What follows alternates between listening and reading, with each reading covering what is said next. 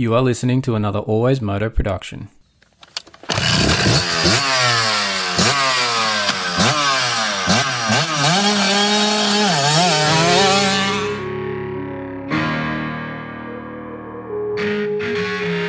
The Always Moto podcast with your host, David Hogan.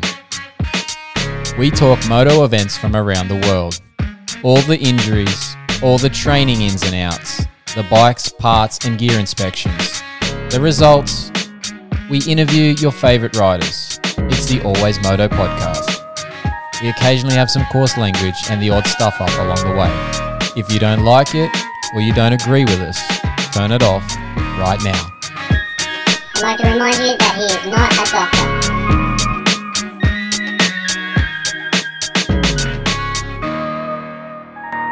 That's right, Moto fans. I'm not a doctor, but I am a physiotherapist, and this is episode 69 of the Always Moto podcast. As always, I'm your host, David Hogan. We'll be joined later in the show by the Always Moto contractor, Ben Grinly. And yes, yes, it has been a while, and unfortunately, he is still waiting to be paid. This is the Always Moto podcast, and we are in the depths of the clinic throwing strapping tape anywhere it will stick. As always on the show, we'll be going through all things moto and particularly the injuries in our sport because Hashtag injuries are a part of moto. This week on the show, we'll be talking all things super motocross from Unadilla that's back this weekend for the AMA um, series over there. We'll also catch up a little bit. We, haven't been back for a little while here on the Always Moto podcast. I was away on holidays. We're going to catch up on some of the things that happened at World Supercross at round one at Villa Park a few weeks ago. And, and we'll be checking in a little bit on some MXGP stuff as well. But bringing us the show today, it's Competitive Edge Performance. Are you looking to take your performance to the next level? Competitive Edge Performance is the go to provider of strength and conditioning programs, sports nutrition, and on bike coaching schools for athletes of all levels. Whether you're just starting out or a seasoned pro, they've got you covered, offering in person sessions and top notch online programs accessible anywhere, anytime through their awesome training app. Competitive Edge Performance believes everyone deserves access to the best training and performance methods so you can ride faster and safer and feel damn good doing it. With over 10 years industry experience and plenty more of personal racing uh, as well, their coaches know what it takes to succeed. Join Competitive Edge Performance today. Always Moto podcast listeners, you get a special discount here. You get a 50% off your first month on their training app if you use the code COMP Edge Coach in capital letters. So use that code there, guys. It's C O M P E D G E C O A C H in in all in um, caps lock there, and that will get you that fifty percent off your first month with Competitive Edge Performance. Also, bringing us the show is Slantboard Guy. Don't forget we have that affiliate deal in place, and Slantboard Guy has offered a ten percent discount for all Ways Moto podcast listeners. So if you want to get your squats on point in the gym, improve your standing technique on the bike with stronger legs, this simple piece of equipment is for you. Use the code ALWAYSMOTO in lowercase at checkout to save with Slantboard Guy. Endurance recovery boots as well. If you want to maximize that training that you want to do with all these things we've just mentioned, you need to be recovered before each and every session. These recovery boots can help you be your best for your next effort. Use the code ALWAYSMOTO in lowercase at checkout to save with endurance recovery boots. And finally, Tech 167 3D printing. Do you need something really cool for your bike? Maybe just a funnel that fits straight into the oil filler cap and means no mess. Check out these products because they might be for you. A special code for all the guys uh, and girls here at Always Moto at checkout. Use Always Moto in lowercase to save with Tech 167 3D printing. As always, we have our merch available. We have our t-shirts available. They're $25 plus postage and handling. Uh, and we also are currently doing a bit of a t-shirt, uh, a bit of a hat drive, I should say. We've got some hats on order. Check our Instagram for the designs. We're not doing any markup on these. They're just purely to get the name out and about. If you would like a new hat, these things are pretty damn good looking. Uh, they've got the Always Moto logo on them. They're going to be $50 plus postage and handling. And like I said, there's no markup on them. They're purely what they're costing me to get them here and to you. So, um, yeah, feel free to get one of those guys. Send me an email at info at alwaysmoto.com. Put t shirt order or hat in the subject line um, and send us the size you want um, and the details. And payment will be by PayPal. Uh, and we'll get those things out to you ASAP. If you want to show your support direct to the show, send us a donation as well. Always Moto PayPal account is there in the links in our social medias. Drop us a message or a question in the, in the notes of the of the donation, and we'll read it out live on the show too. To find all our supporters, follow the links in the show notes or in our bio on our social pages, and you'll get connected to those places ASAP. Enough with the intro talk. Let's jump straight into the show. Hey guys and girls, I'm Gage Linville, and you're listening to the Always Moto podcast. All right, welcome to the show, Benny. Thanks for joining us again on this. Uh, it's kind of like a semi-return of the Always Moto podcast. I've been off for a few weeks, gallivanting around the US. Yeah, we're, we're, but we're back, mate. Yes, welcome back to Australia. Yeah, I came with COVID. Yeah, welcome back. Here's your COVID dose. Um, you know, thanks for coming. Yes, that's the last thing that you needed as soon as you uh, as soon as you got home. Yeah, it's uh, wasn't wasn't exactly fun, but uh, uh, we're past it now. We're feeling good. Um, but yeah, trip was good. But uh, time to get back into some content creation, mate. Yes, it is. We've been a bit. Uh, oh, we've been trying. We've been trying with the TikTok, but uh, yeah, people want to probably hear some hear some information, not just look at uh, my crappy videos that I put on. hey, don't don't de- degrade yourself too far, mate. They're, they're, they're not that bad. They're, they're maybe like you know C grade or something, but that's about as high as you'd rate on, on the Hollywood scale. Yeah, I think so. All right, well, let's get into this show, mate. Um, there's been a bit of action since we since we last did something. Last thing we popped out was before Redbud as a main show. Obviously, we had those uh, post race interviews from Redbud that I got together there when being on the ground. But uh, we've had Millville, we've had Washougal, we've had uh, the World Supercross opener at Villa Park. We've had some more MXGP races.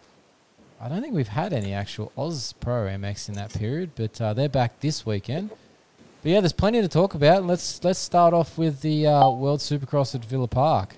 Um, good to good to see the season kick off, but interesting way to kick off for me. Just a long way from the second round, um, but obviously some scheduling conflicts that we sort of caught there at the end of our pre-show uh, dictated that sort of setup. And the other part that I was sort of interested in was the crowd, or maybe lack of crowd at the round one.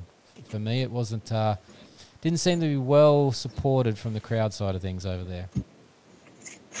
Yeah, no, there didn't seem to be a great deal of uh, people there, but they still had uh, some people there. I think mm, oh, one side of the stadium wasn't even in use. No, the Um, two short we- ends of the football stadium were both empty. There was nothing in either of them. Um, they only used the two long sides from, from the coverage that I, I could see. Yeah, so it's not, um, you know, probably not ideal, but uh, I know from, you know, a few things I've seen online and whatnot that um, people that have been talking about it and saying that they went and whatever reckon that if it, you know, if it goes back, they will, um, they'll go back again and they're probably not, uh, you know, they're not really into it, but they thought, hey, it's here, let's go to it. Um, and then yeah, they're like, we'll go back every time it comes now. So uh, yeah, maybe next time they might see some more um, people in the in the seats, and it might be a little bit better. Yeah, ho- hopefully. Obviously, it's a new concept and stuff, so people are still getting familiar with it and you know understanding whether they should or shouldn't go. But I did actually look up what that stadium's capacity was. So Villa Park actually can hold about forty-two thousand in its current arrangement, uh, and I think I worked out, and I think I read somewhere that it was actually around twenty thousand from what the World Supercross said they had in there. And I was looking at them like, yeah, if they're not using those two short ends and they, they're not really full on the two long sides, they're probably about that 15 to 20. So it's not bad, but it's still more than we we talk Aussie football over here or something. Like some of these NRL games for the rugby league, they'd be lucky if they get 10,000, you know, and they run it every week and across multiple stadiums. So, you know, I think it's still better than that. Yeah, I think it is, but yeah, it's it's such a like over in England, it's the you know the Premier League over there to them, like the soccer for the people that don't know, is just massive, and that's what they, you know, that's one of their main sports. Like that's all they follow pretty much I feel like. Um, so I think to get 20,000 or whatever they had is probably still a pretty good pull for, you know, a sport like ours. Yeah, and like we said, it's only the second. Well, it's the first time it's been at Villa Park. It's the second, you know, UK GP that they've had. The first one wasn't really well, you know, um, known about for too long. So, ideally, year on year, this gets bigger and bigger. So hopefully that's the case, and we see more crowds. But it was okay. It just be nice to see some more people in some of these venues. And I don't think anything's going to compare to what um, the Melbourne round will get, but uh, it's a start. So we'll see how that all plays out. Uh, next part on the thing, I'll, I'll quickly touch on obviously the two winners. So Ken Roczen got the job done in the WSX class, and Shane McElrath got the got it done in the SX2. Um, Kenny's on a different level for me, um, and Shane looked like he had maybe only Max and maybe uh, Mitchell Oldenburg, and if Enzo wasn't, uh, you know, injured, I think they'd be the only ones that are going to challenge Shane at this stage. You, you think this think similar, Benny? Yeah, I think Enzo still did pretty well, uh, even though you know he was riding all night with a dislocated shoulder, as uh, Ralph kept saying. Uh, but uh, I mean, he he did well, and apparently um, there was talk of him having an operation on it. So if he is good to go by the next round, then uh, then he could be could be a problem for. Um, yeah, could be a problem for that title. Yeah, he, he could be. The only thing with Enzo, and it's sort of carried over from his um from his AMA rounds, he he not the greatest of starters, and he does he has got some good starts, um, but not as often as he needs. And in this sort of uh, very short six lap and then was it eight or ten lap sorry um, format where the laps are only 40 to 50 seconds in length he doesn't have enough race time to get to the front so he's going to have to work on those starts but yeah he is supposedly getting surgery done. No confirmation of where that's up to at this stage from from from club or from enzo but yeah um, hopefully he's got enough big enough window to get what he gets needs done sorted and he can be strong. I don't think he's going to be 100% by that um, singapore round but we will we'll find out in a couple of weeks time. But let, while we're on enzo uh, and you mentioned it here the, the so-called his shoulder was dislocated all night as according to, to ralph on the commentary i was just wanting to jump through my screen and strangle ralph at that point because everybody knew that the shoulder got put back in. And yes, he had a dislocated shoulder, an emphasis on the had, as in past tense, not that he has one currently, because he wouldn't be racing. There's no way he would be racing if his shoulder was out. So, Ralph, I know, just put it in context and say it maybe once or twice. Don't say it every time he's on the screen and every lap that he's, you know, he's getting around. Oh, Enzo's got a dislocated shoulder and he's still competing. Get off it, mate. Come on. Yeah, I uh, just watching the replay back today, uh, just to try and remember because it's been so long. Uh, yeah, it was. You know, I thought it at the time, and it came back to me today. You know, he was still doing well, so it obviously wasn't dislocated anymore. But um, yeah, our mate Ralph, uh, he was thinking that it was. He loves a storyline just to harp on and, and continuously repeat to waste the, the five minutes of race time that they've got to commentate on. So, but let's let's go on to that commentary team. We're there at this minute. Um, Ralph and Jeff obviously been re, revi- revamped into this World Supercross coverage from after their you know um, removal from the AMA coverage. What's that? Three years ago now, or something like that. But uh, I gotta say, Ralph and Jeff, they they just can't seem to with this format. For me, being super quick, Ralph and Jeff just aren't fast enough on keeping up with what's what's going on on the screen, but also with the way that they're commentating the commentating the race. They're not keeping up with it in the sense that uh, Ralph's trying to build a story in a five minute race and can't then commentate on what's the actions that is happening.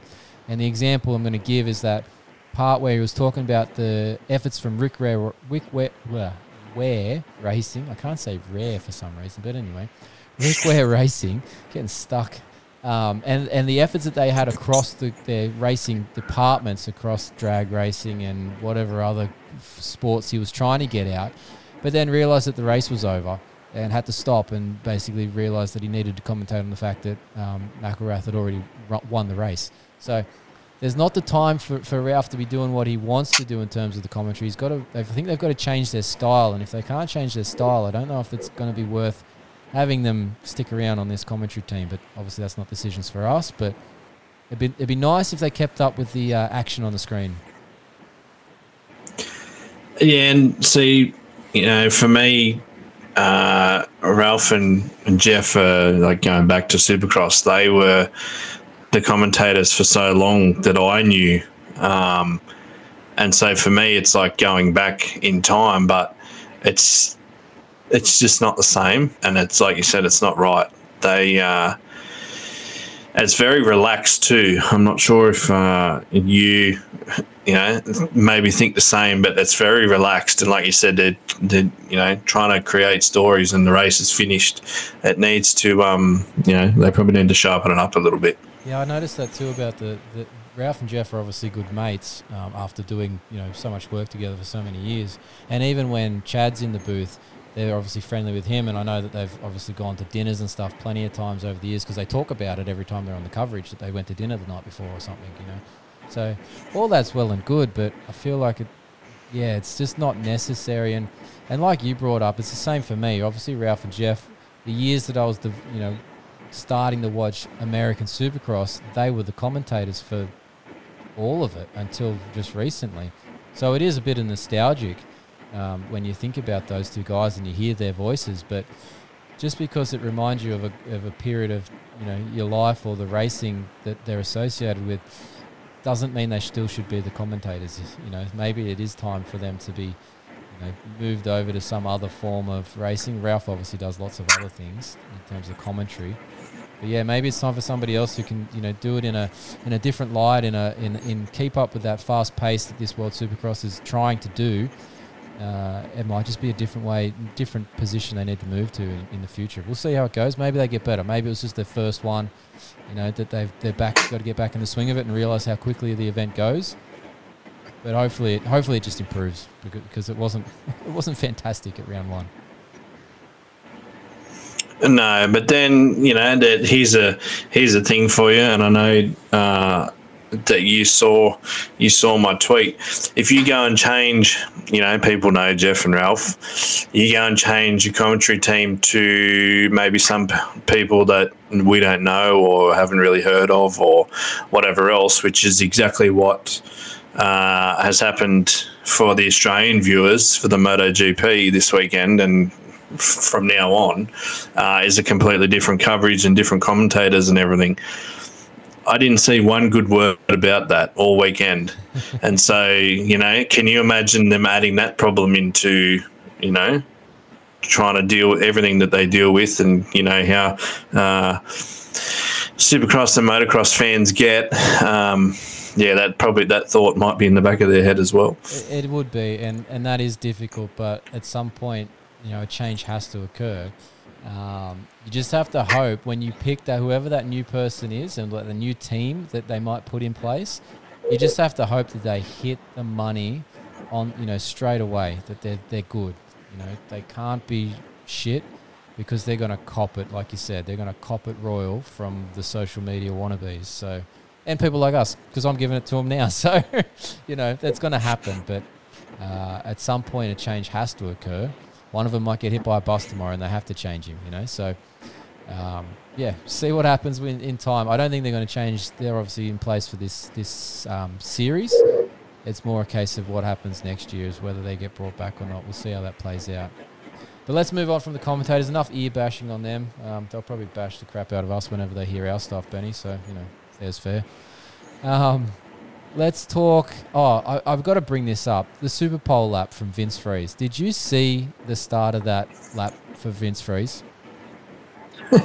I don't know how he didn't end up over the berm. Uh, it was, yeah, that was ridiculous. I don't know how he didn't even end up just face planted before the berm. He almost like jumped over the front of the bike as he hit neutral. It was that much that sudden of a you know change in pace of the bike to his body that yeah it was it was something else. He still managed to get a decent lap time in, which I don't know how, but yeah, that was uh, that was a bit shocking to watch. Yeah, I mean we've all done it, but that time and that place was, you know, and to save it, um, yeah, I mean, well done for it turning out how it did. But you know, we all know what that's like, and it's not great. Yeah, no, it's definitely definitely a good save on, on Vince's part. And Vince Vince, oh, as a general thing for that night, rode really well considering it was a return from an Achilles injury so for him, first race back. So I, I actually suspect Vince will actually get better uh, once his stamina is a bit better. And those little gaps that he got in some of those races, when obviously he fell over in one and held off Kenny in another, um, he's going to be a pain in everybody's butt this year, I think. Uh, yeah, well, I think you know he already he's already given it to Kenny a bit. Uh, I think there was one race there he pushed him wide a little bit and was making it difficult, and he won that uh, that second GP. So you know he's only got to keep getting those good starts that he had. Uh, I think he pulled two, all was it? Did he get all the whole shots or two at least?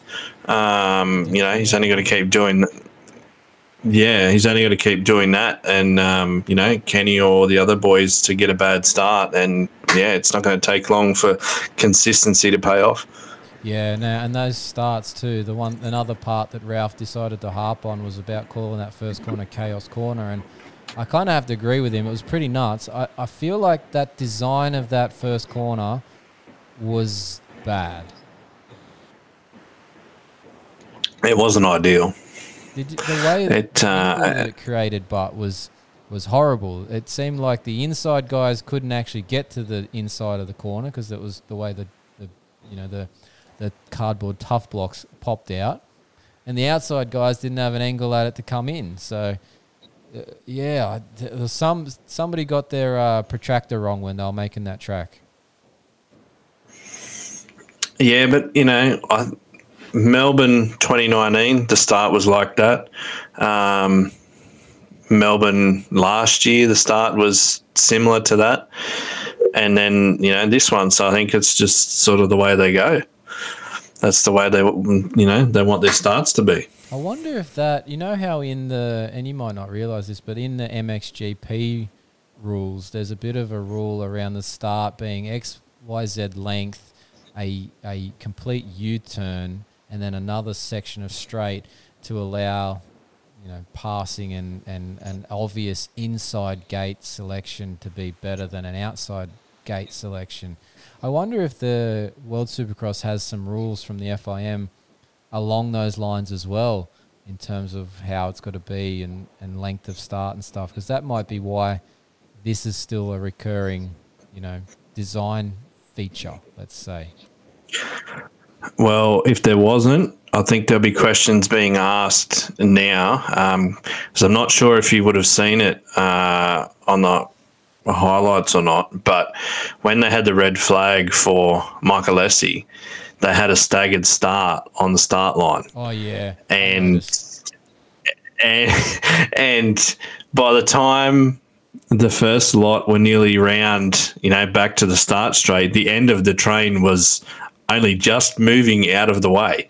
but what about um, the marshal that nearly got run over because he was still trying to get away from the last guy as the first guy was coming across like that was It- poor yeah. design Yeah, and so yeah, I think uh, I think there's probably you know questions that will be asked after that. Yeah, I think it, it needs to be looked at. That you can't have that many crashes in a first turn uh, occurring. You know, when they're going to have three first turns every night for every class, so that all pay points. You know, so they got to work that out a bit better to get everybody through the majority of them through the majority of the time. Because yeah, that needs to be looked at. Now on on the formats. Um, watching the coverage, there was a lot of fluff pieces in between because I felt like the racing was too short. I feel like the, particularly in the SX2, with six lap races and then a 10 lap race, you're talking for those six lap races barely five minutes of race time. It was too short for me. Yeah, no, it's it, way too short, and the uh, I know, I guess we're sort of, I think we might have talked about it in the pre show. We're so used to these Triple Crowns being 250, 450, 250, 450, like that. Um, I'm not a fan of just three 250 races and then three 450 races either. Um, so I think those two things could, you know, and I know World Supercross are trying to be different, but uh, for me, if they could work on those two things, uh, that'd be good. Oh, they might revoke your uh, press pass for Melbourne if they hear you say Triple Crown again, because I got in trouble for that one when I wrote to them asking what the format was. Was it Triple Crown again? We don't use that term at World Supercross. Was the response I got. so just careful on that one, mate. We'll, we'll, we'll, we'll veto that one. I might put a bleep in or something, you know. So. but yeah, I agree. I'm, I'm with you. The, the racing's too short. The way that they separate the, the, the two classes, I can see why they're doing it because they want the the SX WSX class to be the premier class, but and it does give a little bit of track maintenance time while they do the podium from SX2. But yeah, it's kind of I don't know. It's not familiar. It's a bit odd. It's just way too short. I think I'd like to see them time dependent the race for for the the distances for each three, just so that they're not under five minutes. Because if that track was any shorter or fast, like a bit faster in a couple of sections, they'd be under 45 second lap times. Like they're doing 47, 48s. Man, that's too short to do five laps on. It's not enough track time for anybody. So yeah, I think I'd like to see him do like a, just make sure it's six minutes long or something like that. You know. Well, it's not just the, it's not enough track time for them, but it's not enough track time for the fans to see the riders that they've come to see. No. Um, Price of it. you know, if is not worth it. Yeah. If you, I can say last year I went Friday, Saturday to, um, you know, went to Melbourne last year. And so that the World Supercross riders had like a practice on Friday night. So you saw the Australian Supercross and World Supercross riders uh, together. But if you were to only go Saturday night, you you're not really going to see that like you know they're there they do the races but in reality it's not a lot of track time for you know the fans to get to see when they're only you know when the races are so short Yeah, it's definitely. I think they've got to look at this whole thing and just just tighten it up some way somehow, or, or and give more track time and all that sort of business. But yeah, it's just it's obviously a work in progress. They just need to progress the work a bit quicker. all right, next bit on this list, and I'm glad it wasn't there, but I've, I heard on the coverage that it'll probably be there for the rest of them. The metal ramp for the finish line. I was so happy when I saw that it wasn't there, and I was disappointed when they said it was only because it was an open stadium and the risk of rain making the metal ramp too slippery to get over. And I was like, God damn it, that means it's going to be in Melbourne. Well, we did talk about this, and we did wonder what would happen, uh, especially, especially um, you know, in the UK. It seems to rain there more than the sun's out. Except I think the sun was actually out during the race at one point. Um, but yeah, it'll be back in Melbourne, and I guess you know all the other open air stadiums will just have dirt. Yeah, I don't. I just, I just wish they'd get rid of that thing. If they have more flat tires in Melbourne because of the metal ramp, I, I'm going to bring it up to somebody. I'm going to find somebody and bring it up to them. It might be some rando in the crowd, but I'm going to bring it up. Uh, Yeah, I mean that, that the dirt ramp that they had was it was a it was a kicker and a half. It was, you know, they were going really high, but in and they were, you know, the two fifties were coming up a bit short nearly every time they landed. Um, but yeah, it was it was a booter. Yeah, it was a good jump, but I th- obviously they did that for their freestyle show for the rest of the night. I didn't see any. I fast forwarded that if I did have it on the coverage, I didn't even notice. But it was probably because of that that they needed something to jump off. So anyway, but yeah, it was a booter. It was a good jump. It made them work hard for it. Now, lastly on the on the coverage that I wanted to get to from World Supercross. I don't know if you noticed, but I think everybody did. I'm sure there was some social posts about it um, the days afterwards. Enzo's clutch change in between the races they have eight minutes between the races. He's probably lost thirty seconds, you know, or so getting back from you know not being the first one across the line. So he's about seven, seven and a half minutes of time, and they've changed the clutch in that time. It's pretty impressive. Yeah, and uh, I guess you know they. th- There was talk of that and how things were going to get. You know, if you had damage or whatever else, how it was going to get fixed in that time. But um, you know, they've got top uh, top mechanics, and that's that's what they're trying to do. So, um, yeah, good job to the mechanics. Yeah, Club MX obviously had practiced that one and lined up what they had to do and, and how they were going to do it, and yeah, they, they pulled that off nicely. There was there was there was never in doubt. He actually got back onto the line, and you know it wasn't like the thirty second board was up or anything. He he had plenty of time, so he probably did it in about five minutes. In in all reality, which was very very impressive from the Club MX boys there, uh, all the mechanics that were doing that one. So well done, guys. All right, let's um let's jump over to the super motocross talk and uh, let's quickly jump back to some Red Bud side of things here. Uh, Benny has got uh, a little update on the contractor challenges that I, I'm pretty sure I successfully completed.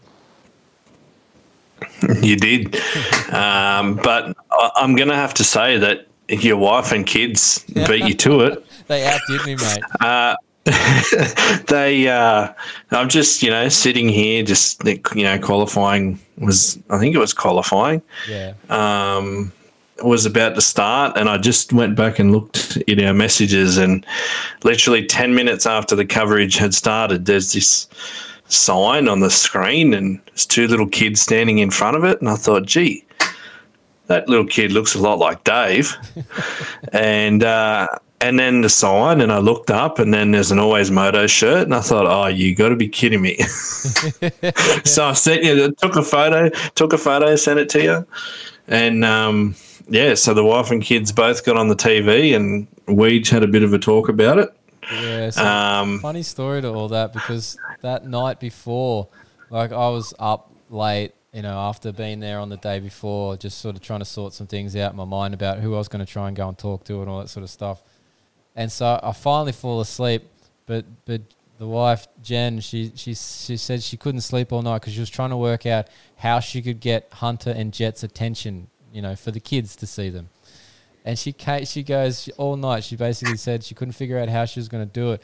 And she, she when I woke up at like I don't know five thirty or something when the alarm went off, she goes to me, "How am I going to make a sign?" I'm like, "We've got a Cocoa Pops box over there. Just rip that open." And that was the that was the key to, to the success. She reckoned was the Cocoa Pop box. So yeah, it's uh, it's quite funny. She she she had a mission. She she achieved it. Uh, and yeah, she was stoked when she saw that we'd gotten on the TV. So I appreciate you sending through that message of it because that was, I think that made her day more than actually what, whatever else happened the rest of it. So Yeah, no, it was good, and I just couldn't believe it. And I'd only just walked back into the TV too, because I'd just walked out and I walked back in. So another two seconds, and I would have missed it. yeah, Um, but yeah, no, it was it was cool. And then yeah, so the challenge. What was the challenge that I gave you? uh, you wanted me to get onto somehow the Weege show. Which successfully, I think you stood in the background for the whole probably ten minutes that he filmed it.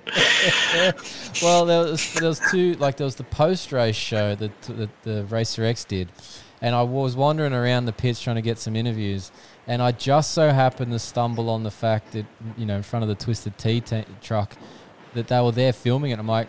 That's right. Benny said I got to get on these bloody Weege shows, so I just walked over and stood at the back of it, and didn't do anything. I just stood there. Weege saw me because I'd spoken to Weege the day before um, and that morning actually about different things. So he saw me and he's like, just you know, left, left it going. But then I just stayed there talking to Mitch Kendra and Kellen Brauer from Racer X um, after they'd finished that show, and that's when Weege started doing his walk around for the Weege show. And I feel like he just walked a loop around those two trucks there.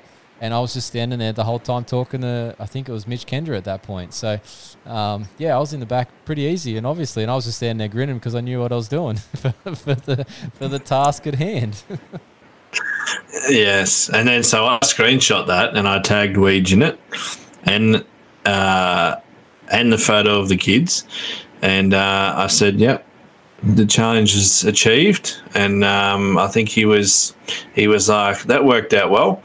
So uh, I think he was. I'm going to say he was impressed. So we'll go with that. But Yeah, no, well done because you did you did complete it, um, think- which was good. I think there'll be one more step that the missus is going to outdo me on, um, because it was her her thing. But um, uh, a couple of the guys, um, like the photographers, were there when we actually got the signatures with Jett and Hunter, and so like the whole family. I jumped into the photo, but the wife um, knew the mission complete. She was standing square on to the camera. And the whole always moto is perfectly in vision, and there I am standing side on, holding a kid up, and you can barely see it. So, um, it, pretty sure one of those photos with us being in front of Jett or Hunter is going to probably be in a Racer X here, you know, next issue or so. So yeah, look out for that if you if you see it, and um, take a photo of it, put it on the social media, and tag us in it. That'll be pretty funny. So yeah, I'm pretty sure that's coming. Well, it uh, it did make it to the uh, Honda Did too, yes. USA uh, USA inst- in- Instagram page. Yes. Uh, so that also, uh, if anyone wants to see the photo, they can go on yeah, the Honda Racing US Instagram page, and um, it is on there. Yeah, definitely. No, so like I said, the, the wife knew the knew the assignment. She got the always moto thing out there. I completely screwed the pooch on that one. So, but anyway, she she's just bringing it up for, for all of us. But no, so that was that was pretty cool to get those things sorted out. But the kids loved it. We actually got, and I think I told you this one, but um, because of that sign, the, the like the kids and Jen uh, and my parents were there as well. They all stood in the queue for the Honda's signing for the for Jett and Hunter. Um, for, as soon as the pits opened to the public, um, you had to have a pit pass, but they opened it like midday or something, I think it was. And um, yeah, so they stood in that queue for about two hours. And uh, Dazzy spotted them with the sign. And just as I'd walk back over to talk to him, um, Dazzy came and grabbed us all and took us into the Honda truck. And they got the kids got to meet um, Jett and Hunter privately inside the Honda truck, which was, was really cool. Um, so that was a pretty neat little, uh, you know, thing that they just they they earned. You know, Jen earned that, and the kids earned that by standing there for two hours in the one spot waiting for waiting for a signature. So yeah, pretty awesome day for the kids. And uh, the little man has since been like he's a, he's a Jett fan as it was, but uh, he actually asked me this afternoon, out of the blue, he, he just says to me, "Daddy, does uh, does Jett always win?" And I'm like, well, I kind of have to answer yes at the moment, but he'll probably lose at some point. But let's hope it's not till next year. yes, no, it's the, the only way you can yeah you can answer at this point in time. yeah, definitely. So on that, actually, I've got a question in this one for for, for us moving moving a bit forward here. But Jett and this so-called you know perfect run that he's on at the moment, uh, do we see it continue? One this weekend, but do we? Does he get the perfect season? It's going to be tough, uh, especially now after a two week break. Um, I think going back to the round that Kenny came in, uh, I forget which one it was, but High point. he was the he was the only person to push him, um, I guess, in a way, and he led laps and whatever else. And uh, Jett, you know, Jett still still went one one, but you know there was talk of Kenny racing one or two of the next three, um, and now that's out the window. So until I heard that Kenny wasn't racing, I was a bit. You know, I'm not sure how it's going to go because I, you know, I feel like Chase just can't help himself again when it comes to uh, tucking that front end. So I was thinking that Kenny was going to be the only one to, you know, probably put up a challenge. But yeah, I don't know. I think now, you know, I think if this weekend he gets it, I think that's it. I think he's going perfect season.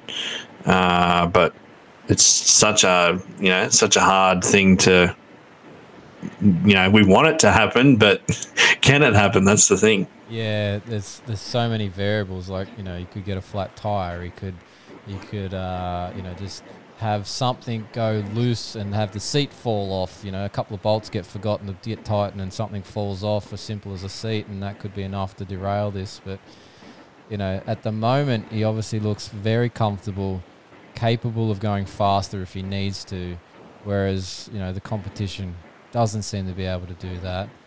But you got to think with Chase, as much as he continues to tuck the front and just have moments where he's pushing to catch and then, you know, something goes wrong, like at Washougal where he hit neutral and tipped over.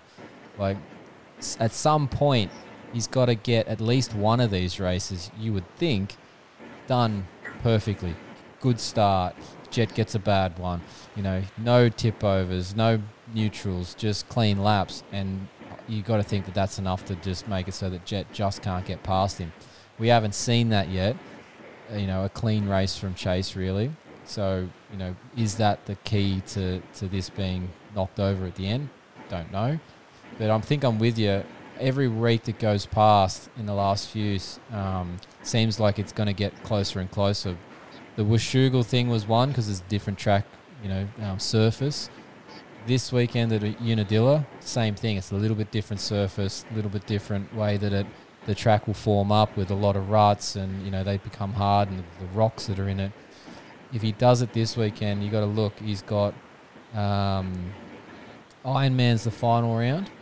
Uh, and what's the round we're missing here that's still coming up here? What is it? Um, oh, Budds. So Budds is going to be a you know a good track for, for both of them, and Unadilla is going to be a good track for both of them. So there's nothing really that's going to stand out on those two tracks as a problem for either. So I think if you can get through this weekend at Unadilla with the, the, the ruts and the rocks without too much hassle, well then it's looking pretty likely. Yeah, and like you said, just you know, I think he can do it. It's just yeah, a matter of all the all the possibilities, um, you know. But then, if if Chase gets in front, do you see sort of an aggressive side come out, or are we just going, you know, if you know it's title time because he can win the title this week? Uh, does he just go, no, the title's more important? Well, if he goes 1 1 this weekend and wins the title, I think you see him push to go 1 1 at every the last four motos because he's already done what he was set out to achieve, which was, you know, a title in the rookie season. So th- this weekend's the, the pivotal moment, eh? Like, if something's going sideways in one of these motos, you might see him just settle so that that title is clinched. But if nothing's going Yeah. on, he's just going through to the end, I think. Yeah, oh, I can agree. Yeah, and especially now, like we, like you, you just touched on too, Roczen's not coming out for these. He was the one that sort of threw a spanner in the works, and he would have he would have thrown up a challenge this week at Unadilla too. It's his it's his style track, so yeah, that makes it a bit a bit more interesting a prospect for, for Jett to be um you know looking more likely now that he's not going to be there. All right, let's um let's roll on to the other Lawrence brother, Hunter Lawrence. It's been a bit of a up and down couple of weeks since that second moto at Redbud. Um, things looked okay the week after. They looked better the week at, at Millville. Oh, sorry, we missed out on Southwick and all that comment comments there about the races that happened before too. Yeah, so it looked all right there at Millville. Washougal, he should have done better, but he didn't. He had a crash there. Uh, what are we going to see from Hunter this week? Do you reckon? I, I'm hoping he's back to that form that he had early in the season, and you know potentially that Moto One form at Redbud because he looked on point in Moto One at Redbud. Well, the word ribs kept getting thrown around from oh, Don't get me started. Red Bud on this tool. comment. you know, to the weeks after, and there might have been a problem from the start. So, what do you, you know, if there was anything, and now we've had two week break, I think he gives us start of the season, Hunter. I think you know he's going to push now. There's three left, and um, I don't think he'd be too happy with you know Haiden going one one at you know and whatever. So I think um, yeah, I think this will be it. He'll he'll get into gear now and just uh, yeah do what he's got to do. Yeah, I'm I'm with you. I think the break has done him the world of good, and I think what Haiden said on the podium the other day will have just sparked the fire back up for, for Hunter to, to go. Um, but let's just go back a sec. Let's go back to those comments you just sort of started to touching on there about the ribs being thrown around. It's an interesting one. I'm. I can't. I'll. I'll. I'll say it too because I was listening to. I can't remember which one of the pulp shows was Steve talking about Hunter's ribs, and he was carrying on saying, "Oh, it's not ribs. It's not broken." Blah blah blah. The way he described it, and I can't remember exactly right this second. I haven't written it down, and I'm not going to replay it or anything. But he didn't describe it very well. Let's say there's lots of different aspects to what could be a rib injury. It could be a fracture. And I'll say this as well too while we're here. A fracture, a break, a crack, they're all the same damn thing. The bone is broken. It's just different terminology. A fracture is just a medical word for break or broken bone, right? It, it doesn't matter whether it's cracked, broken, fractured. They're all the same damn thing. Anyway, so it's probably not broken ribs. It's probably some rib cartilage or some intercostal muscles that have been stretched or torn and that's what's deal- what he's dealing with as an ongoing thing because every time that rib cage expands, they will be under some load that that won't be pleasant, and it needs a few weeks to settle. It could have just been bone bruising. It doesn't have to be a fracture. Steve was right in the sense that there's multiple things that could be going on, but the way he described it was absolute shithouse. So it's um there's plenty of things that are going on, but this two week break will have basically solved most of it there's nothing there that is going to prevent him from doing a you know a physically a really good job this weekend. It's now purely down to um, you know mental mental fortitude at this point as to who's going to be stronger to the end and who can perform under pressure at these final three rounds. So. I'm, I'm, I think that'll be the case, unless there's been another tip over in practice, but from Hunter that has tweaked those up again. But there's been nothing that we've heard about at this stage. So ideally, Hunter is coming in raring to go. Yep, let's go with that. All right, let's go on to Haiden Deegan. Obviously, we just touched on him and, the, the comments there that he had a bit. I don't know if it was a direct dig, but it was a bit of a bit of a um, move towards taking some of the American fans back to the American rookie that is Haiden Deegan, that have maybe jumped over to the uh, the Lawrences in in the earlier years here that they've been establishing themselves in the US. But uh, it seems like he's having a pretty good season so far. But my question, Benny, I don't think he's had that rookie race that everybody has to have in their rookie season, where shit just goes completely sideways and the result is absolute dog shit. I don't think he's had one of those yet. I, there, there've been average races, but not a rookie race for me. Yeah, no, I think it's got to come. Um, and I think now, you know, after the comments made the other day, um, it's getting towards the end. The pressure's, you know, probably starting to pile on a little bit. Um, and, you know, we've just had a two week break. It could, you know, he might not be you know, from week to week, you're sort of in that zone. But after having a two week break, you know, you can train and whatever else, but he might not be, you know, 100% in the zone. It could happen this weekend. Do you think um, plenty it, of time it, to think about it this week, and that's maybe he comes in, you know, all gung ho and just maybe too over the top, and that's where it start happens from.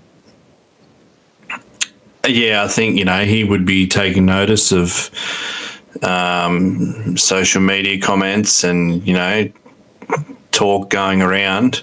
Um, and he'll probably want to back it up again. But yeah, like you said, he'll, he's had two weeks to think about it. Um, yeah, we'll just have to wait and see. I, th- I think it, if it doesn't happen this weekend, I think it's got to at least happen in the last one or the other. I, I think, like, if he's in the title hunt to the very end, I don't think it'll happen in the last round. It's got to happen this weekend or the or, or the next one. That's where that's where the one of them's going to happen. It won't be necessarily both motos, but there's there'll be a moto that he has to have this rookie moment in because otherwise he just breaks the mold of the rookie and proves that a rookie can be consistent. And that from the short term memory, apart from someone like, you know, Trey Canard in his rookie supercross season, I don't think it's really happened before. So, um, yeah, we'll have to wait and see. All right, let's um, couple of things on the injury front. Uh, Eli Tomac has signed on for another Supercross season. I got to say, I'm a little shocked. I thought he was going to retire. Um, I thought that injury would have pushed him over the edge, but it seems that he is recovering well from everything that he said at that Alpinestar gear launch a couple of weeks ago now. And I wonder if some of this is to do with some of the same reasons that he has that awesome beast mode. And I think it's got to do with the fact that where he lives is at altitude. And so his body and the his use of oxygen, because the lack of oxygen in the air that he lives at, that he permanently lives at, I think has actually helped him. One, obviously, from that beast mode and the ability to push all the way to the end of an event. But I think it's actually helping him now uh, in terms of his physical recovery. So there's some some things there that I've got some theories on with that one. I'm going to dig a bit deeper on that over in the next few weeks and see how that goes. But um, yeah, he's he's back. He, he's coming back. Yeah, I think like you, um, I'm a little bit surprised. Uh, I think if he'd won that title, that would have been it. I, do Uh. I agree. Yeah, yeah, yeah. But uh, yeah, especially um, you know, like you know, he's signed up for Supercross, um, and it's not official yet. But you know, he's going to have a new teammate. It'll be interesting to see, you know, how those two go on a, you know, go on the same team, um, being him and Cooper Webb together, um, which you know you would think could have factored into his decision as well. Um, but yeah, um, yeah, I'm surprised. Yeah. Now I've got a little comment here in our notes because I feel like as much as he's coming back, and obviously everybody's going to be, oh, it's Eli Tomac, he's coming back, he's going to win races, and you know potentially championships. I've just got a bit of a feeling that obviously what's happened here in the outdoors and the way that Jett has taken off, and Chase is obviously still doing really well. Like yes, he's getting a lot of seconds, but he's he's performing at a very high level, and he did last year when he was chasing Eli as well. I feel like we're at that point, and they've been talking about it for a little while. You know, is this the season where the where it's a changing of the guard? You know, Roczen, Tomac, Jason Anderson. You know, Marvin was in that list, and maybe still is, depending on what he's doing with retirement and stuff like that. But those guys are sort of at that point where they're the the twilight of their year of their years, and you've seen it before where guys like you know Chad Reed, Stewart, they drop off. They don't end up winning as often as they had been in the years previous. I feel like this year coming, Eli will be back, but I wonder if he's actually going to win a race even. I, I feel like the changing of the guards coming and maybe Rox and Anderson, Tomac don't win next year. Well, Anderson didn't win this year. Um, Roczen did. And I guess if you look back to that night, Roczen was the last person that we thought was going to win that race. Exactly. Um, so I'm going to say yes, he will, whether it be a triple crown or not. Um, I'm going to say that he will win another race. I actually said, and you'll laugh at this. I said the last year that he was with Kawasaki, I said to my diehard Tomac fan mate, I said that's it. I said he's done. Like he's probably going to retire after this. Uh, you know, I, you know, I think that's it. I think it's starting to get to the end. Well, Supercross title, motocross title, he did the lot and made me eat my words. And my mate absolutely gave it to me. So, Probably deserved. it by the sounds of it. yes. So, yes, I'm going to go with, uh, yeah, I, I still think he can win. Like I said, it might be a triple crown, might not. Or, you know, I, yeah, I think there's still one, one or two left. All right. Well, I feel like you could be right. Like I'm not hard on this this point that I'm standing on right now in terms of these guys not winning again, but I feel like we're damn close. And we've seen it before with with past champions where all of a sudden the next one comes in and they that's it. That they don't win again. Is it this year coming? I feel like the injury recovery could impact the start of his season in terms of how his speed is and his endurance is. Um, there's just some factors that I feel like he's at that point, So we'll see. Um, if I'm right, I'll bring it up and say, look what I said. If I'm wrong, I'll say, oh, but I, I said that it might, you know, he might win, but you know, he, he's moving towards that point. So I, I got an out. You know, let's let's see what happens. But um, yeah, it'd be interesting to see how that all plays out and whether he does get back on the bike as he indicated he would at November, because that would be exactly on that point where I think that he, the earliest he could get back on the bike.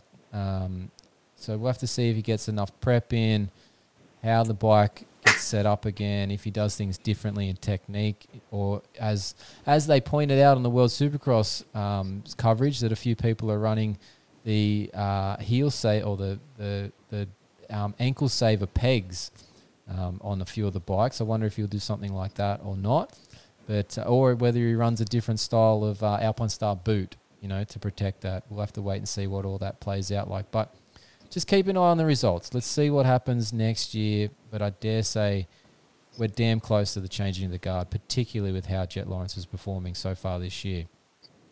All right, next on our list, Justin Barcia sounds like he's going to be back this weekend at Unadilla, which will be the first pro motocross for him this season.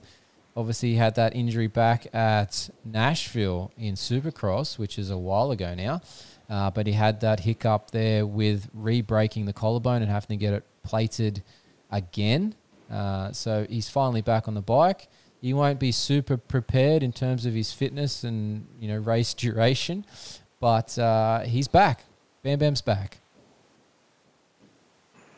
Yeah, I'll be interested to see how he does. Um, but you know, I think he'll he'll slot right into that top ten there somewhere, and um, yeah, just keep getting better for the next three, and then um, go into the super motocross rounds. I think that's the best part for him is he's at least getting a couple of races before that starts because that will be probably the aim where he's going to make the most of it, make the most money, you know, in the next few weeks. But um, I think he slots five six. I think that's where he is for this weekend, five six, uh, especially because it's his home race. He'll be probably running off off the crowd adrenaline. So, but good to have him back. So, uh, and Christian Craig. There's been a fair bit happening with Christian Craig's injury as well. Uh, if you're keeping up with his vlogs lately, he's had another surgery to take out the the repaired head, uh, like the hardware around the radial head in his elbow, which he already had redone. He's up to surgery number three, and it seems like um, they're going to leave him without a radial head, which will be a very interesting situation for him. It is possible, but I'm curious how that will play out for someone, you know, of a professional supercross motocross racer and that impact that goes through the forearms there as to how that stability in the forearm is and whether he has ongoing pain. Uh, so it'll be interesting to see how that all plays out. Yeah, well, I thought I'd put that in our notes here and get um, your thoughts on it because I've been, you know, just watching his socials and, you know, it goes from one cast to another, plastic cast and whatever. And then the other day there was a full cast on there again, completely different to the other ones, which I sent in our uh, group chat, and I said, "Oh, it looks like you know he's had another another surgery, which um, then you know he had a vlog up and they'd taken the radial head out and whatever, and so yeah, I was interested as to how that actually works and you know how that would be for him. So um, yeah, I, don't know why it wouldn't heal the other way, but I guess this is what he's been dealt with now. Yeah, it's it's an interesting one. So I'll explain it a little bit further because you're obviously asking you know important questions there. But the radial head, we're talking about the piece up at the elbow joint, and if you're sitting there with your thumb pointing up, making a thumbs up sort of position, the radial head will be on top there in the in the elbow crease, uh, and it's actually shaped like a little bit of a a, a, piece that will rotate around the ulna so that you can turn your hand over and back so that you can you know, open a door and twist the handle and the knob. Um, it it's going to be difficult because that is now not there. So the end of the bone is just basically shorter, so it can move in space and freely roll around in there. But there's nothing stabilizing the end of it. I'm, I'm hoping that they've done some relocation of the ligaments to the U end of the of the radial um, of the radius there to try and hold it down a bit in place because that's what I'm saying about the stability. As he's going to get that impact for something, you know, through the whoops and over jump of a triple or a case of a triple or something like that. The, the stability there at that end of the bone is, is not going to be the same. So it will be, you know, grip strength, um, control of the handlebars, all those things are going to be a lot different for, for Christian moving forward. Uh, and I'm hoping, I did meet Christian at Redbud, and I did ask him for an interview on all this, but obviously he's probably a bit a bit annoyed about the situation with his with his wrist because I think he thought he was going to be back on the bike a couple of times by now. Um, obviously, with the three surgeries, there's probably three times he thought he was going to be back on the bike, but didn't end up being. So hopefully, we'll catch up with him in a few weeks' time when he's maybe a bit further past all this. But um, yeah, it, it will be interesting to speak to him or hear on his own because he's got his own podcast nowadays too. Um, you know how that is all playing out for him because it could be something that prevents him from maybe reaching his full capacity on the 450. Yeah, and I mentioned that in our group chat. I said, you know, is that career ending or, you know, career, you know, will it hinder the career? Uh, I got shut down a little bit, but it's, uh, you know, it's a serious question. What's what's he going to be like? Yeah, you won't know for sure, obviously, until he's doing it. But I think it's going to limit his, obviously, his his um, you know, just his strength and performance on the bike and control of the bike. He'll still be good. Don't get me wrong. Will he be as good? Probably not. Yeah, as long as he can get back on the bike, um, yeah, we, we need to see him back on there. So hopefully, hopefully he's all right. Yeah, and he did he did get that extension, didn't he? He's got two year deal with um with, with um, Husky, so he's got one more year to go. So yeah, hopefully he can um hopefully he can play that out and get the full season out as well. That'd be nice to see. All right, next one on our list is uh, just a little bit of an update from Troy Lee Designs Gas Gas. Uh, Caden Braswell's out. He's had his uh, fill in time. He's done eight races, and uh, that's it. It's a bit surprising. Considering I, the uh, from the end, yeah. yeah, you'd think that they would, um, yeah, just keeping him till the end. But um, no, he's done well. Uh, it'll be you know interesting to see where he ends up next. Um, but yeah, I'm sure. Uh, I'm sure that's not the last that we've heard of him. No, well, this is only his first season as well, so surely somebody's picking him up. But yeah, don't know who. No word on that side of things yet. We'll have to see what that is. But it just seems odd. Like they don't have Mosiman um, at this point for for Gas Gas, unless something's really really changed. Um, but yeah, they they have that bike. He's already on it. He's been performing okay. I would have thought. Like I think like you know he's not winning or anything, but he's he's doing reasonable why wouldn't they have him go? Maybe there's an expense there that they're trying to save. I don't know, but yeah, just seems a bit odd that they've dropped him at this point. But yeah, good on them for giving him the eight races, I guess, because they they did only say four to begin with. They could have given him none. Um, so yeah, look at it. Look at the glass half full, David. It's uh, positive that he got eight races on that gas gas. Yeah, that's right. All right, let's uh, let's have a quick look into MXGP. There's been two sort of major injuries this season that we're just going to touch on uh, that have affected uh, the two main classes here in that MXGP and MX2 side of things. Uh, obviously, Jeffrey Herlings has made his way back finally from that neck injury that he had a few weeks back um, to the C, I think it was C5 off the top of my head. I haven't written that down. That was a silly faux pas on my, my part. But basically, the, in the short term, he's ruined himself another championship e- effort there. He was working his way into this season really nicely and looking like he was going to going to pretty much take that title to the very end with Prado. But um, yeah, just another freak crash and another freak injury for Jeffrey Herlings just throws him out. And seriously, he could be you know 10, 20 times world champion. Um, but just just the injuries just seem to always add up for him. And the other one I'll touch on quickly is for Jago Geerts in that MX2 class there. That sec, so he, obviously made his way back from a wrist injury and, and was basically back to within a couple of points of the championship lead there in MX2. And then a freak crash where he runs into somebody who already has crashed on the downside of a jump and breaks his collarbone. I'm pretty sure that's going to spell the end of this title hunt, and that might be the end of him getting an MX2 title because I believe he ages out at the end of this season. So, as much as it's a collarbone fracture and it's pretty minor, he said that he's going to have surgery, and whether he can ride in the time frame that he needs to to not mix the next GPs. I doubt that's going to happen. He'll probably be back for the end couple.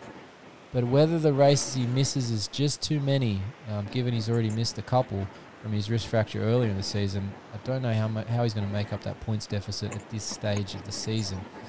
But it will be interesting to watch and see how that plays out. But it just shows that the injuries are affecting not just the AMA this year, but also MXGP as well. So plenty of ha- plenty of things happening in the world of moto and injuries, as always, Benny. Yes, uh, that's uh, that's your motto. Injuries are a part of moto.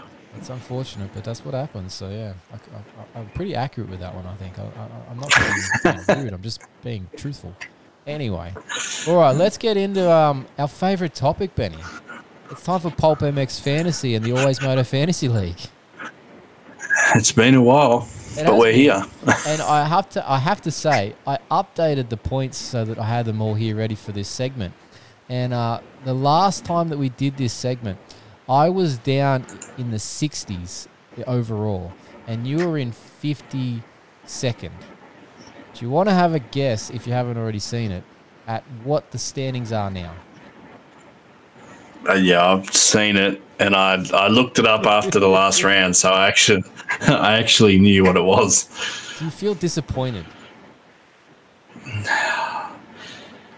There's a few names that I won't go into, There's always a um, and a, a- a- and a lack of getting up and paying attention.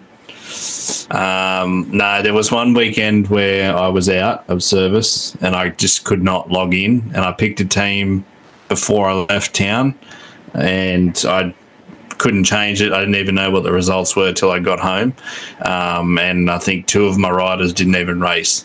So that's you know, there's nothing you can do about it. That's where you pay for the mulligans and they save you. But uh, I didn't do that. Well, uh, yeah, so I'm going to let everybody in on the standings here. So I've moved myself from the mid 60s. I'm now in 50th. And Benny has, has moved himself up, but he's now in 51st. So I've managed to pull myself back in front. I'm 10 points in front of Benny. So we're gonna have to we're gonna have a battle royale to the end here for the last three rounds to see who can come out on top between the two of us. But yeah, it just goes to show we've had some pretty average scores between the two of us this motocross season. We are nowhere near in this championship hunt for the Always Moto League. The guys at the front have got plenty of points on us, mate. Yeah, they have. I think last week was my best finish.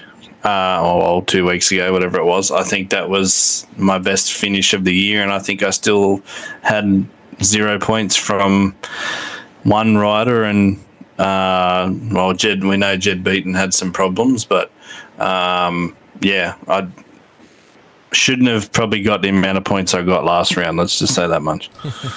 Well, I'll let you in, a, in on a secret. I uh, I paid for the mulligans. I paid for three, uh, and I actually let all three play out the last three rounds because I was overseas and was in different time zones and wasn't sure of where I was or what I was doing at that point in time on those days. I let the mulligans play out. So it's actually all Travis Marks's computer program that has actually brought me back to beat you so far.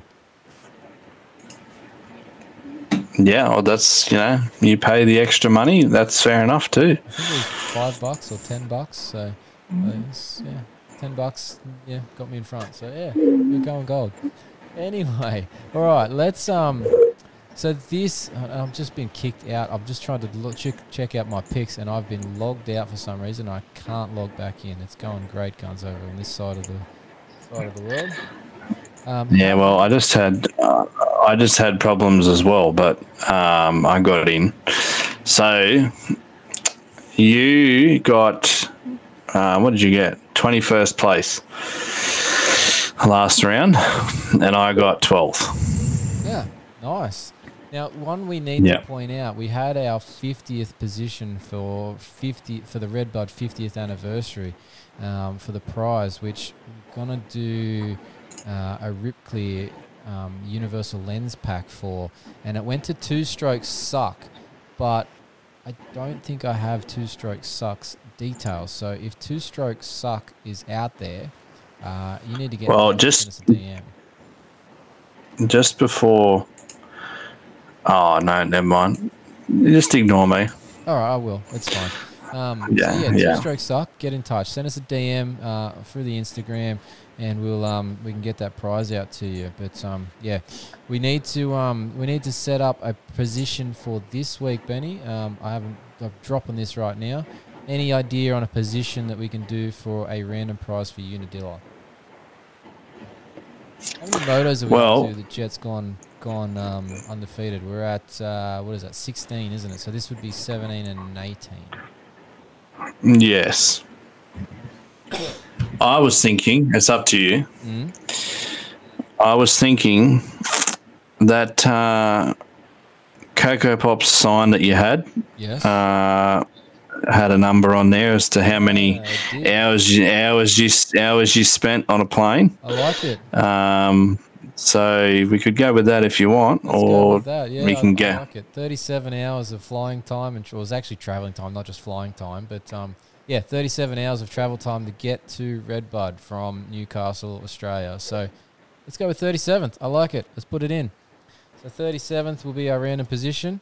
Uh, we'll work out the prize and we'll put it up on the social media um, tomorrow, probably, as to what it'll be. But um, yeah, get your tips in, and we'll um, make sure that we can uh, you can be in the running for that. Now, remember, you've got to have sent your email uh, to or your details for the fantasy league to fantasy at alwaysmoto.com so that we can actually get you the prizes, and I can stop trying to chase people and find them in the midst of nothing because so far they're not getting back to us very well, which is kind of sucky because we want to give away stuff to people for nothing. So Yeah, I might end up with it all again this season, or if you don't Well, get it be- in, That'll be your payment for the podcast. If they don't claim their prizes, they're just all going to Benny. So people don't let that happen. yeah, no, I'm already, uh, yeah, I've already had all my prizes, so Uh, so I can't get uh, Pulp Fantasy has kicked me out, and I can't get back in. So I don't know what is going on. But Benny, if you got your tips available for this weekend, and we can do yours, and we'll have to leave it at that for this epi- this segment today. Um, do you want to go through your team last round, If or you can- just you do you want me to? it, you I- can- because I didn't pick it. Like I said, the Mulligan did. So I'm just gonna. It's no point running through my team. Um, well, I can't click on either of our teams actually. I think I the- can't do anything either. I think the thing. I think the site might have just crashed itself because it's it's having a shocker of a time. It work. I I can um, I can see what I've picked for this week. Uh, I can't that. say. Yeah. Now this is it's going to be subject to change because we've just had a two week break, and we're not sure what these uh, our lovely riders over here are going to do. Uh, anyway, two fifties. I've chosen Haiden Deegan for my uh, All Star, even though we just said that he might have a shitty weekend. Still going to choose him. Um, Preston Kilroy at an eight, Jalek Swoll at a three, and Faulkner at a three. Um, that was a nasty first first corner crash for Faulkner last round too. He got cut up real bad Did I- after after getting caught in that back wheel.